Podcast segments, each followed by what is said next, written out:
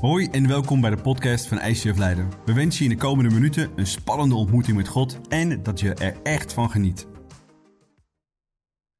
Wauw, hoe cool is het dat we vandaag een nieuwe serie beginnen met wonderen. En voor wonderen hebben we geloof nodig. Altijd weer geloof. Afgelopen week vroegen we online aan mensen: geloof je in wonderen? 50% zei ja, totaal. Andere 50% mwah, misschien niet. De tweede vraag was: heb je een wonder nodig? 100% zei ja, ik heb een wonder nodig. En ik denk dat we allemaal in het momenten in het leven wonderen nodig hebben. Omdat je simpelweg dan anders niet verder komt dan dat je nu zou willen komen. We hebben allemaal wonderen nodig. Maar er is ook altijd een spanning als het gaat om wonderen. Er zijn altijd een bepaalde groep mensen die, die hebben gezegd: ja, ik heb gebeden en ik heb gevast en ja, God deed niks, dus ja, weet je, wat zal het zijn? Maar er is er ook een groep die zei van ja, nee, ik heb wonderen gezien en, en ik wil blijven geloven. En ik wil blijven geloven dat God een wonder doet in mijn leven. En je voelt voortdurend de spanning tussen beide groepen. Ik wil je een aantal voorbeelden geven. Als God een wonder zou doen in mensenlevens, dan zou dat zorgen voor krantenkoppen, toch? Misschien wel deze guy boven me, twee jaar geleden dakloos geweest. En nu, twee jaar later, zou het een ongelooflijke ondernemer zijn die meer dan tien mensen in zijn leven heeft. Of misschien wel dit verhaal. Je kunt geen kinderen krijgen en opeens heb je een gezin van negen kids. Wow, het zou heel heftig zijn voor mij. Uh, of misschien wel ben je 50 jaar lang op zoek naar de juiste partner. En heb je eindelijk de juiste partner gevonden. En ben je misschien oud en rimpelig. Maar God heeft een wonder gedaan. Stel dat dit allemaal zou gebeuren. Dan zou dat letterlijk zorgen voor krantenkoppen. Maar wat we vergeten vaak is de voetnoot. Want wat is de voetnoot? Dat er ergens iemand voor iets gebeden heeft, gesmeekt heeft, gevochten heeft met God en God een wonder deed. In mijn leven was dat bijvoorbeeld mijn oma, mijn moeders moeder. Die bad voor de alle kinderen, alle kleinkinderen en alles wat eruit voor zou komen. En er zijn zoveel mensen, durf ik te geloven tot geloof komen, inclusief ik. De kop was dat ik tot geloof kwam. De voetnoot was dat mijn oma datgene deed wat niemand anders deed. Zo was het ook met Ruda, Wilma Rudolph. Een fantastische dame, Amerikaans. En toen ze zes jaar was, werd ze geconfronteerd met polio. Nou, wij kennen polio niet zo goed meer, omdat het niet meer voorkomt in Nederland en Europa. Maar als je polio had, game over. Maar haar moeder wist dit is niet het eind. En toen ze 12 jaar was en geopereerd was en ze weer echt kon gaan lopen en ze ging basketballen, werd ze een ongelooflijk snelle lady. En nog geen vier jaar later, toen ze 16 was, won ze de eerste gouden medaille in haar carrière. En nog geen vier jaar later, toen ze 20 was, won ze drie gouden medailles op de Olympische Spelen van Rome. Kun je het je voorstellen dat dat gebeurde in die tijd? En het was de eerste Amerikaanse vrouw die op één Olympische Spelen drie gouden medailles won. Dat waren de koppen in de krant. Wat was de voetnoot? Haar moeder. Want haar moeder, je kunt je voorstellen, je kind krijgt polio. Je bent misschien ten einde raad. Maar haar moeder zei, so goes it not. En die zei tegen God, God, het gaat er bij mij niet in. Dit gebeurt bij misschien, maar ik accepteer dit niet. En ik blijf net zo lang geloven, ik blijf net zo lang bidden, totdat u iets verandert.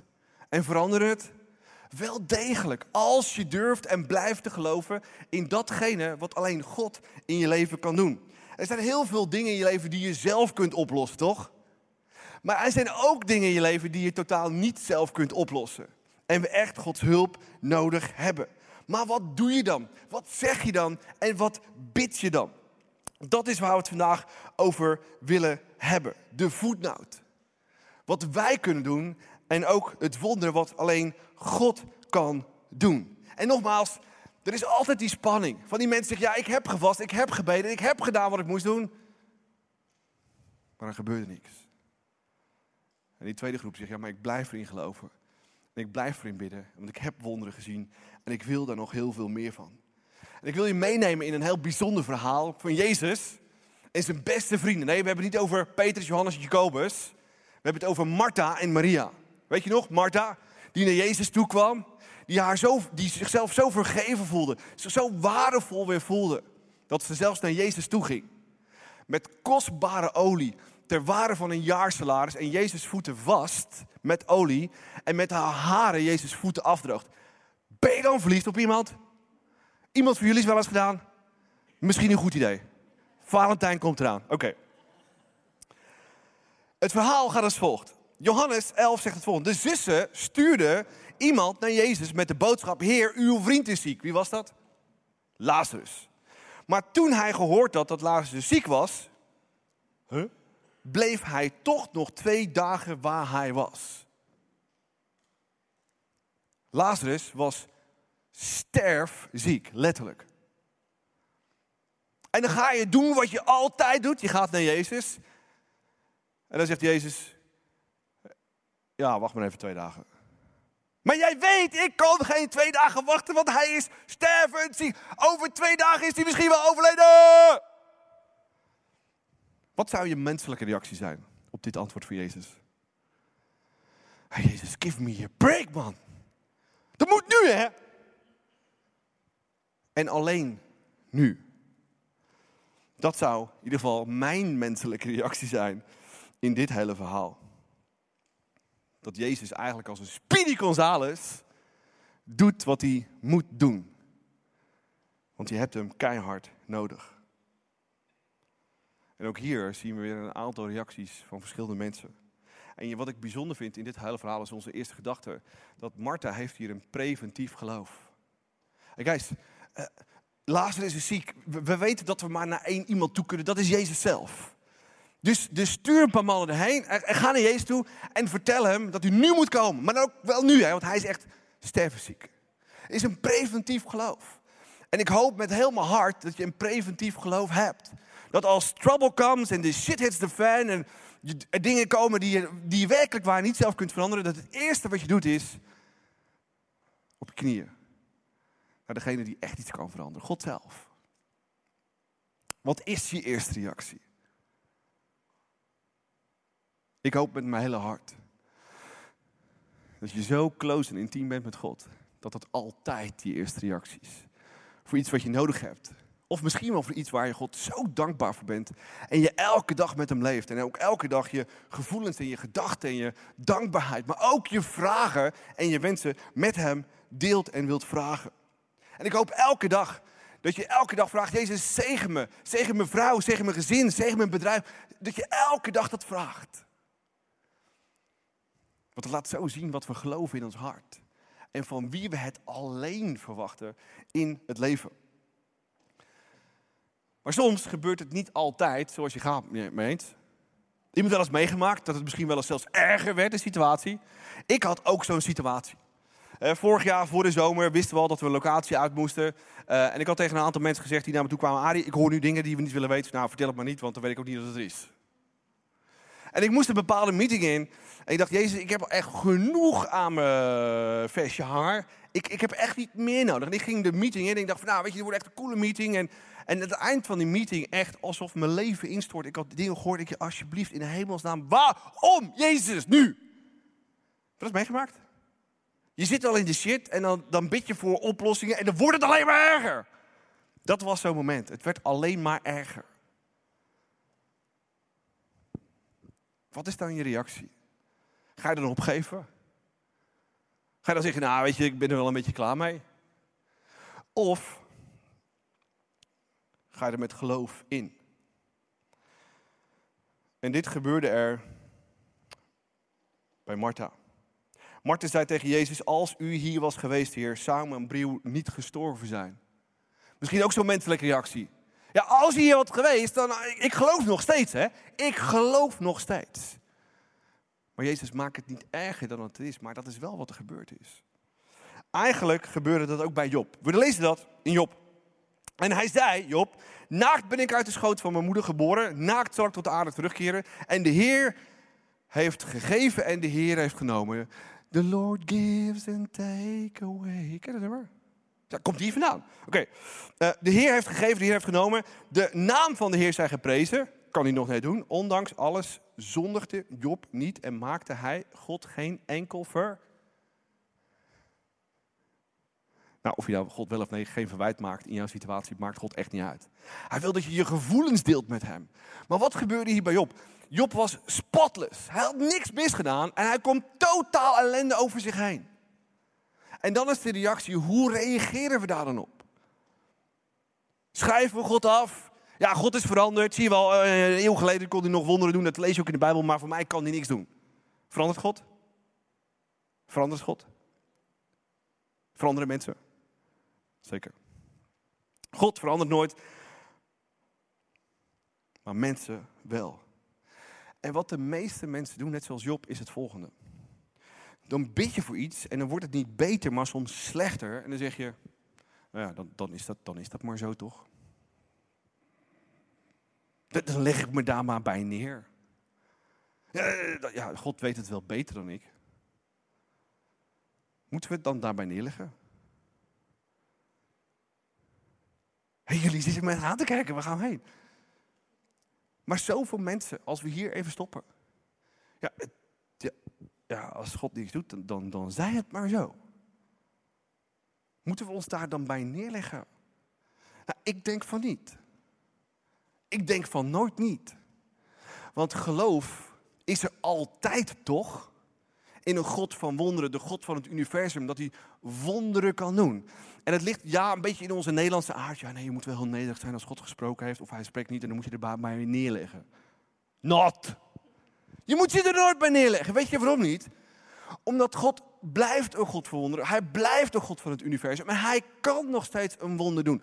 We ons niet neerleggen bij de situatie. Want dat zou eigenlijk betekenen dat God niks meer kan doen, terwijl hij nog zoveel meer kan doen. En zoveel mensen worden passief als God niet meer in actie komt of niet meer reageert. En dat is de volgende gedachte. We hebben een opstandingsgeloof nodig. Het is cool dat we een, een, een, preventief geloof hebben.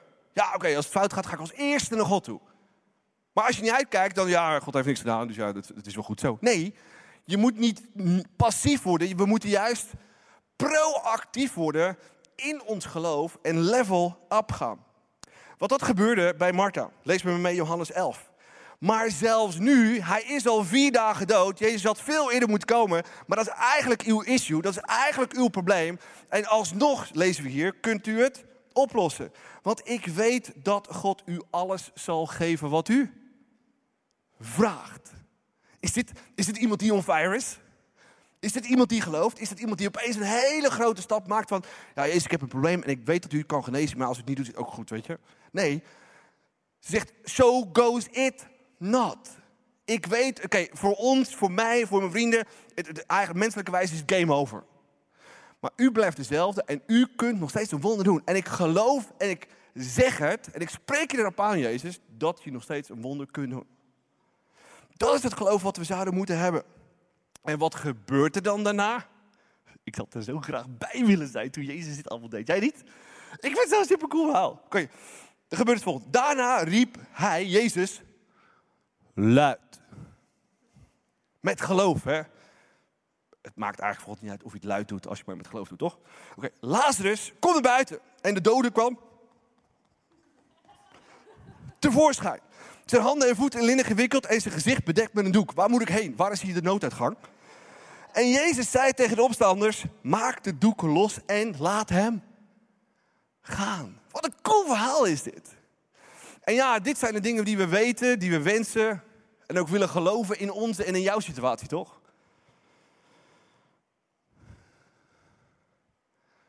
Dan moeten we ook leren te vechten met God. Gisteravond las ik met mijn dochters op bed. Ging over het verhaal van Noach. Crazy verhaal toch? Nou, een verhaal van Noach. Boot bouwen, de wereld vergaat. Die blijft over aan Noach met zijn vrouw, met zijn kinderen en zijn schoondochters.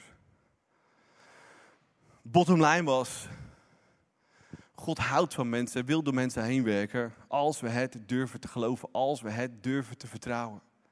Maar we moeten blijven vechten met God. En soms leggen we ons op de Nederlandse manier, ja, God heeft, verteld, God heeft dus een beslissing gemaakt, dus we moeten ons bij mij neerleggen. Maar in de Bijbel lees je zoveel anders dan dat. We moeten vechten met hen. We moeten het smeken. En als we vechten met God, kunnen we dan zijn gedachten veranderen? Maar wel degelijk. Waar lezen we wat in de Bijbel? In het verhaal van Mozes. Op een gegeven moment is God zo strontziek van zijn eigen volk. Iemand wel eens strontziek met zijn eigen kinderen? Ik wel hoor. Ja. Oké, Jezus, geef me weer nieuwe liefde, nieuwe geduld en alles wat ik nodig heb. Oké.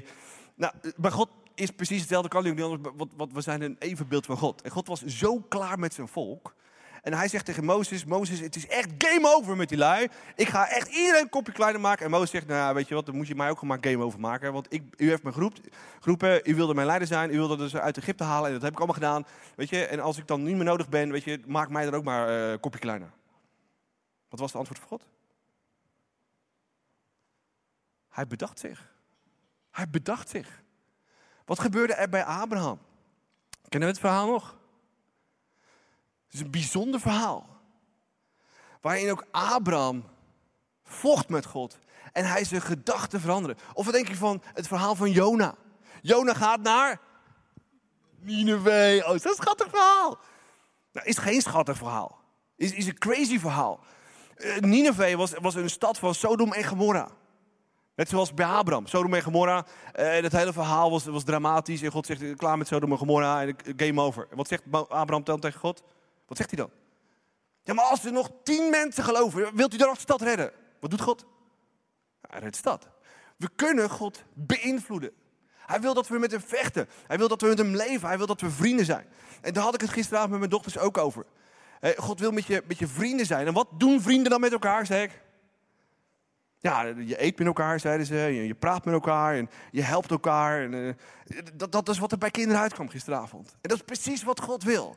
Maar vaak leven we ons eigen leven, ons eigen ding. En als de shit hits de fan, wat doen we dan? Ja, dan pas gaan we naar God. Dan hebben we hem nodig. Toch?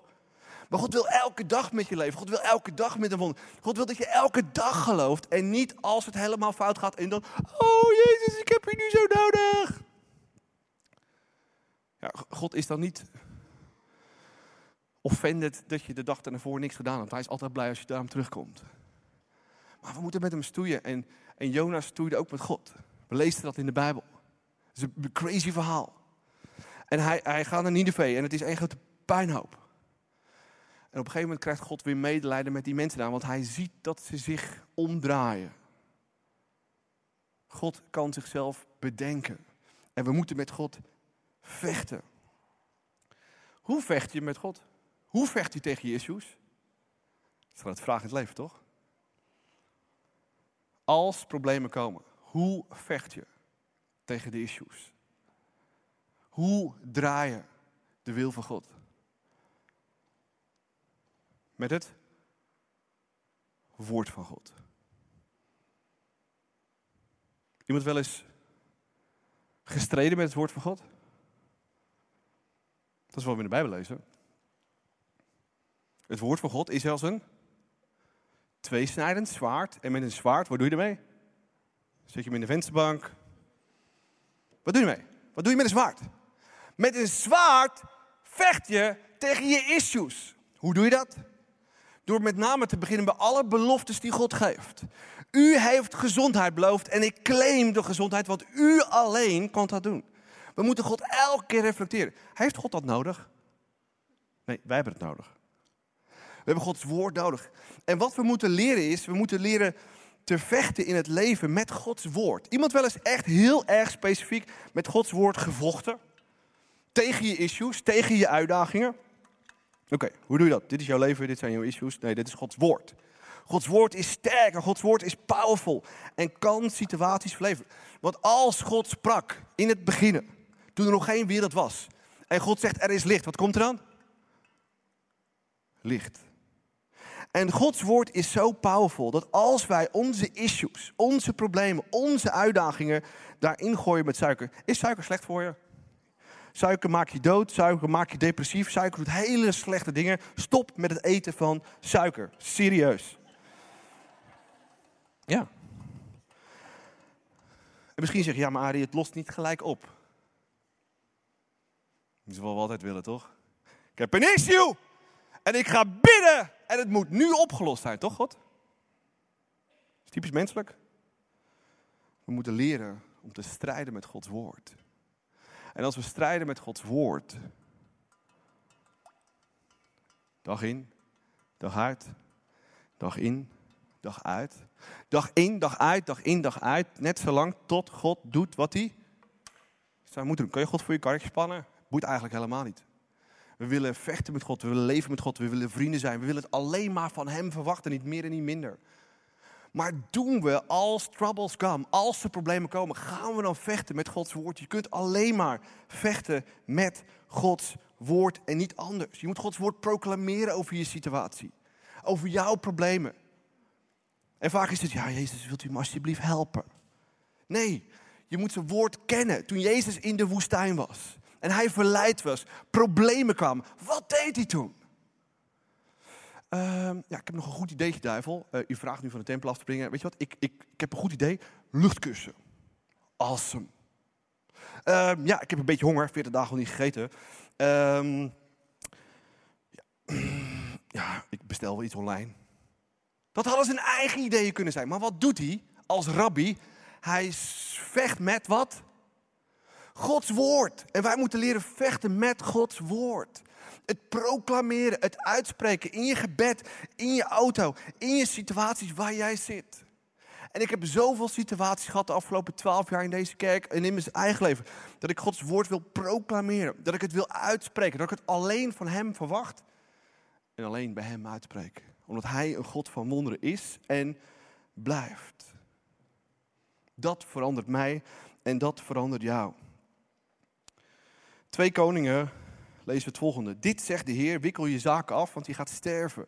Je zult niet beter worden. En Hiskia draaide zijn gezicht naar de muur en bad tot de Heer. wat gebeurde er toen? Heer, ik smeek u, neem toch mijn aanmerking dat ik me oprecht en met heel mijn hart naar uw wil heb gericht en steeds heb gedaan wat in uw ogen goed is. En daarbij stortte hij een bittere tranen. God, ik vecht met je, ik verwacht het van ja, ik was fout en het was niet cool. Maar verander van gedachten. En dan lezen we verder. De Heer zegt, de God van je voorvader David, ik heb je gebed gehoord. En je tranen gezien. Zijn we zo beroerd? Verwacht het zo van God dat God onze tranen ziet, dat hij onze, ons geloof ziet. Dat we het alleen van Hem verwachten. Of is het weer zo simpel, ja, ik heb nu een probleem en ik heb je nu nodig. En that's it. Nee, God wil dat je elke dag met Hem zo leeft. En elke dag zo met Hem stoeit. Wel nu, ik zal je genezen, zegt God. En over drie dagen zul je in staat zijn naar mijn tempel te gaan en ik geef je nog 15 jaar te leven. Hoe cool is dit? En dan komt de volgende gedachte. Bid vol verwachting tot de Vader met jouw verlanglijstje. Misschien gezondheid, misschien een partner, misschien een baan, misschien een huis, misschien kinderen, misschien een auto, misschien een paard, misschien een hond. Ja, daar zitten misschien allemaal dingen bij die misschien heel vleeselijk zijn en werelds. Maar als het jouw verlangen is, als het jouw wens is, God wil weten wat je wenst en wat je verlangt. Hoe ziet jouw gebed regelmatig uit? Is het ook zo oerboring als ik het vaak gedaan heb? Ja, je gaat bidden, Jezus, ik heb dat nodig en ik heb dat nodig, ik heb dat nodig, ik heb dat nodig. Oh ja. Is dat, is, dat, is, dat, is dat echt vechten met God? Is dat een relatie hebben met God? Is dat, is dat hey, God, ik, ik, elke dag hè? Elke dag. En ja, wens al die dingen die je wenst. En vertel het tegen God. En uit het tegen God. Misschien met zoveel tranen, misschien met zoveel emoties. God wilt je emoties zien. Weet hij al lang al wat je wilt? Ja, natuurlijk. God is God. Hij, weet al wat er gebeurd is. Hij weet al wat er gaat gebeuren. God weet alles al. God wilt alleen maar dat Hij de enige in ons leven is waar we naartoe gaan als eerste. De enige. En het elke dag met hem zo uitleven. En alles bij hem uitstorten, inclusief je verlanglijstje. Matthäus 6 staat, wees in het bidden niet langdradig. Ik hoop dat je niet langdradig bent. En gebruik geen zinloze woorden zoals andere volken doen, want die denken dat hun gebeden worden verhoord als je hele mooie, schattige, zoetige, heerlijke woordjes gebruikt. Doe niet zoals zij. Bedenk dat uw vader precies weet wat u nodig hebt. Al voor u erom vraagt. Mijn dochter had laatst een toetsweek en we hadden ruim drie, vier weken voor de toetsweek. En dat was me goed ook afgesproken dat het eind van de toetsweek Avatar gingen kijken en daarna sushi gingen eten. Niet weten dat die toetsweek zo slecht zou gaan. En ik wilde van mijn dochter weten. Oké, schat, als je dan die toetsweek hebt gehad, wat zou je dan willen? Ik wil naar de film. Welke film? Ja, ik, ik, ja, ik, ik, eh, pap, ja, we, hadden het de hele week over. Ja, pap, ik weet niet of ik naar Black Panther wil. Of, eh, ja, maar Avatar is ook zo'n goede film. Eh, doe maar Avatar. Oké, wat gaan we eten? McDonald's, Burger King. Het is iemand van 12. Dan denk je, dat zie je wel goed. Ja, nee, pap. sushi. God wilt weten wat er in je hart leeft. God is een relationeel God. God is geen zakelijk God. Hij wil je hart weten. Hij wil je gedachten weten. Hij wil je emoties weten. Uit het allemaal bij God. Verwacht het alleen van Hem. En alleen van Hem. En dan wat? Brother Andrew, lijkt heel ver, is Ander van der Bijl, Nederlander, heeft het volgende gezegd. Onze gebeden zijn een langdradige verhalen, herhaling van onze verlanglijstjes geworden. In plaats van enerverende gesprekken en strategische bijeenkomsten met de Heer van het universum. En ik denk dat als je dit leert van een generaal in het geloof, zoals Brother Andrew was, dan heb je nog wat te leren, toch? Dat we praten met God, dat we, zijn emoties, dat we onze emoties bij Hem uiten. Dat we ons afvragen, oké jongens, ik wil dit hebben, maar ik wil dat hebben. Maar dat we ook, dat is de laatste gedachte, bid moedig en verwacht wonderen en vraag om Gods strategie. Want we komen vaak met onze lijst en onze lijst en onze lijst en onze lijst. En ah, het gebeurt niet, het gebeurt niet en we worden maar teleurgesteld en teleurgesteld en teleurgesteld. Maar vragen we ooit aan God, oké God, dit is wat ik wil. Maar hoe wilt u daar komen wat ik wil? Of überhaupt, wat wilt u dat ik doe? Los van mijn verlanglijst. Want toen Jezus gevraagd wordt, wat moeten we bidden? Wat zei Jezus dan? Uw wil geschieden en niet mijn wil. Wil dat zeggen dat God niet wil weten wat je wilt? Ja, hij wil nog steeds je verlanglijst. Hij wil nog steeds je gedacht. Hij wil nog steeds die wereldse dingen die je misschien zo cool vindt. Want God kan dat doen. Maar vraag God ook om een strategie. Hoe moet ik er komen? Wat moet ik doen? Waar moet ik? Wat voor stappen moet ik? We willen zo graag dat God dat in één keer oplost, toch? Kan hij dat doen? Kan hij dat doen? Tuurlijk, dat geloof hebben we. Maar God wil je soms ook in stappen meenemen. In relatie, in geloof, in het gesprek, in het strategische. Doe nu dit, of ga nu dat doen, of ga nu zus doen, of ga nu zo doen. God wil je altijd meenemen in een reis. En niet maar cool te gaan zitten. Jezus, ja, ik heb genezing nodig. Ja, nee, gebeurt niet. Ah, jammer. Nee, hij wil elke dag met je leven. Elke dag dat gesprek gaan. Elke dag je richting en leiding geven. Om daar te komen waar we moeten zijn. Bid moedig. Bid daarom als volgt. Onze Vader in hemel, uw naam worden geheiligd. Uw naam worden geheiligd. Uw koninkrijk komen. Uw wil geschieden. Durven we dat ook uit te spreken? Om niet alleen zijn wil te doen, maar ook zijn wil te doen om te komen van Gods strategie bij jouw verlanglijst. Bij jouw verlangens. Bij jouw wensen. En ik heb zo vaak meegemaakt de afgelopen jaren. Ik had een perfect beeld van mezelf, een perfect beeld van mijn gezin, perfect beeld van kerk. Ging het zoals ik het wilde? Forget it. Ik heb vergeten. Maar het ging wel zoals God het wilde. Had ik daar moeite mee? Oh my gosh. Verschrikkelijk. Iemand die zo goed weet als ik wat ik wil. Gaan we toch niet anders doen, God? Ja. Durf je te vertrouwen, Harry? Durf je vertrouwen dat we soms met een omweg gaan? Durf je te vertrouwen dat we soms anders doen? En precies dat moeten we zien en snappen en begrijpen van het volk van God. Ze waren vrij uit Egypte vandaan. En sommigen van ons willen nog steeds terug naar het oude. Ja, maar het was zo leuk in Egypte. Mijn oude leven was zo lekker. En ik hoefde gewoon, ik kon alles zelf bepalen. Nee, Egypte is gewoon verschrikkelijk.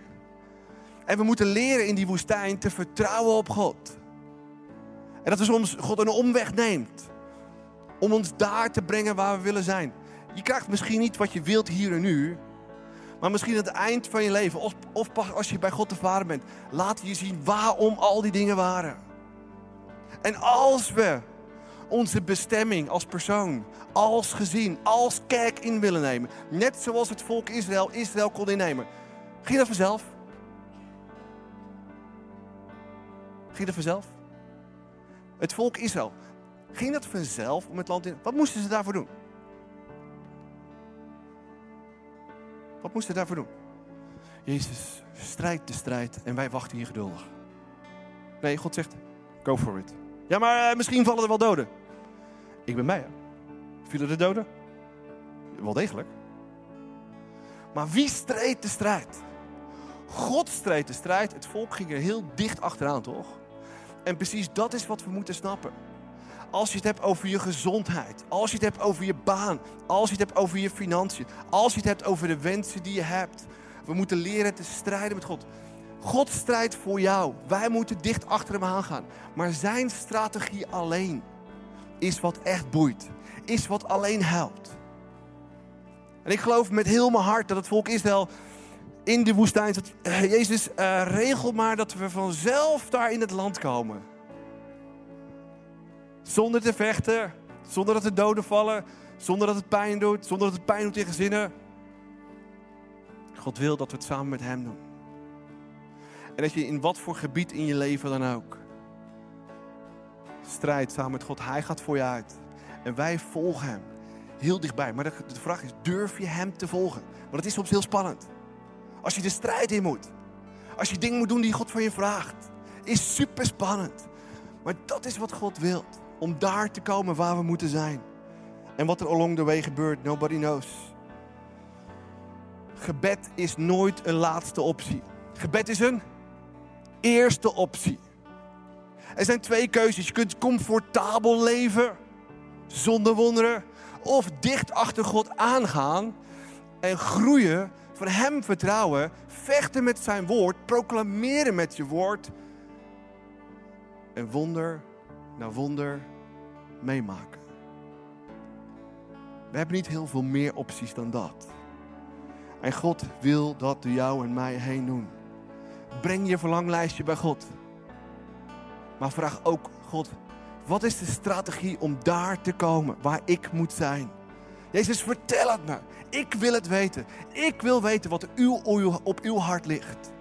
En als je durft te vragen, God, wat is uw strategie? Wat is uw plan?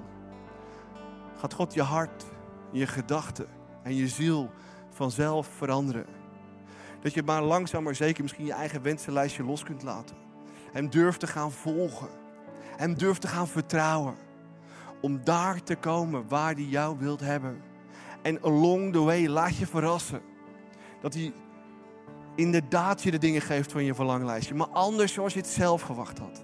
Anders zoals je het zelf ingezien had. En een andere tijd dan je zelf wilde. God houdt van je.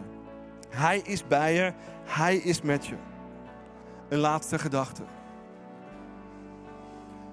Er was dus een boer.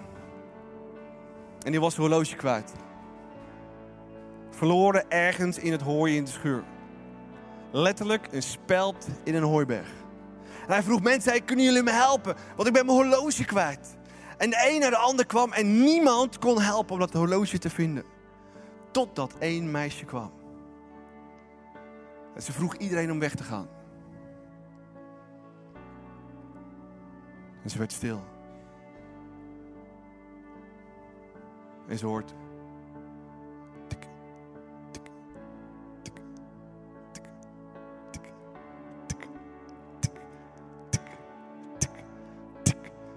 En ze gaat naar het geluid toe en ze vindt het horloge.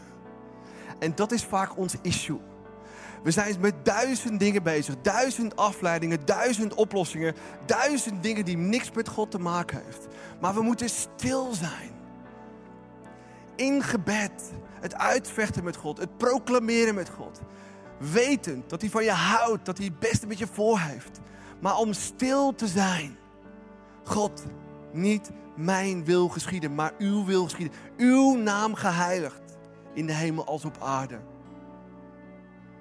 Om God zijn gang te laten gaan. En dingen te doen in jouw leven die alleen Hij kan doen. Zullen we samen bidden?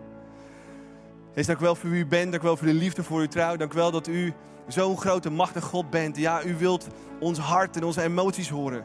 U wilt dat we proclameren met uw woord. U wilt dat we strijden met uw woord over onze situaties, met onze situaties en in onze situaties. En we willen een geloof hebben zoals Martha, wat letterlijk een opstandingsgeloof is.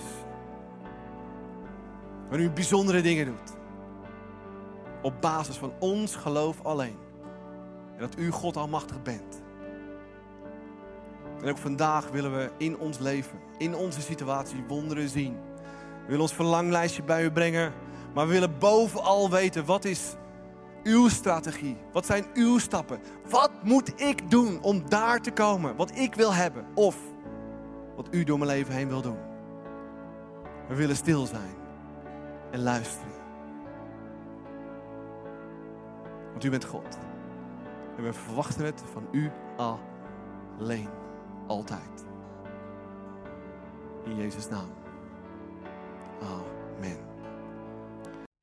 Wij hopen dat deze podcast je heeft geïnspireerd en verder geholpen heeft in je relatie met God. Wanneer deze podcast je geraakt heeft en je de inhoud ervan wilt helpen verspreiden, deel dan deze aflevering op jouw favoriete social media platform.